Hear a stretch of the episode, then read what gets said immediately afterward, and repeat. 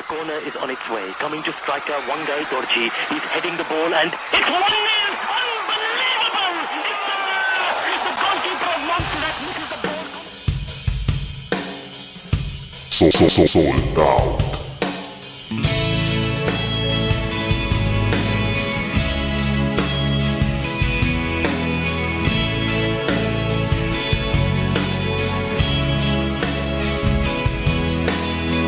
30 giugno 2002. Cosa vi viene in mente? La risposta probabilmente la troviamo in tre semplici parole: caldo, mondiali ed amarezza. Sì, quel morso della lingua per una competizione che avrebbe potuto vedere l'Italia perlomeno giocarsela per il podio. E invece no, il cammino degli azzurri incontrò l'ostacolo Byron Moreno, arbitro dell'ottavo di finale contro la Corea del Sud padrona di casa e tutti noi ricordiamo quella partita. Un'avventura sicuramente amara per i colori azzurri, terminata con una tra le più clamorose ingiustizie calcistiche del decennio passato. L'espulsione di Totti, un intervento più che aggressivo su Zambrotta ed una rimonta subita che ancora oggi non ci si spiega. Corea del Sud che arrivò fino alle semifinali, dove venne eliminata per mano dei tedeschi, vittime in finale del Brasile campione di quell'edizione. Bene, questo era il primo scenario. Facciamo però un passo indietro.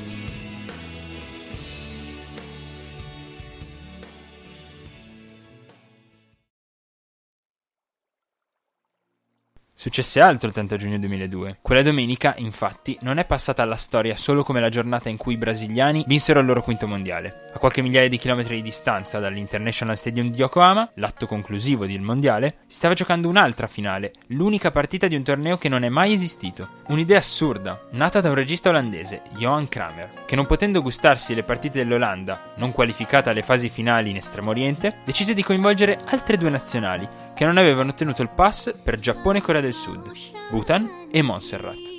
I primi appartengono a un piccolissimo paese arroccato sull'Himalaya, all'epoca penultimo nel ranking FIFA, in 202esima posizione. Alle sue spalle, una minuscola isola nel Mar dei Caraibi, lo stato del Montserrat, primo tra gli ultimi nella classifica delle nazionali calcistiche del pianeta. La gara non ha molto da raccontare in tema prettamente calcistico. Ciò che la rese speciale fu la cornice di contorno, che ebbe il merito di dar colore a uno spettacolo tecnicamente grigio. Tamburi, maschere, folklore e un balletto a fungere da cerimonia d'apertura. La tradizione del Bhutan messa in mostra in una delle poche apparizioni in campo internazionale delle due contendenti. Non sappiamo se ai tempi qualcuno ebbe il coraggio di quotare la gara, ma vista la posizione all'interno del ranking, era il Bhutan a godere del favore dei pronostici, date anche quelle che erano le avverse condizioni logistiche, vista la disponibilità d'ossigeno dovuta all'altitudine. Quel giorno a Shinfu non c'era Ronaldo che tenesse, tutti gli occhi erano puntati su Wang Yeldorji, autore di una tripletta. I malayani battono i caraibici per 4-0, confermando le previsioni. Ma lo spettacolo fu un altro, oltre ad eventi particolari come l'invasione di un atleta particolare, peloso e scodinzolante, i 15.000 di Shinfu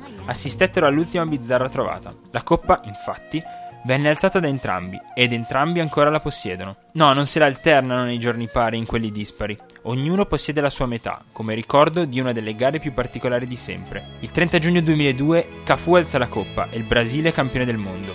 E questa è una finale. Ma la nostra è un'altra. La nostra è Bhutan Montserrat. La nostra è The Other Final.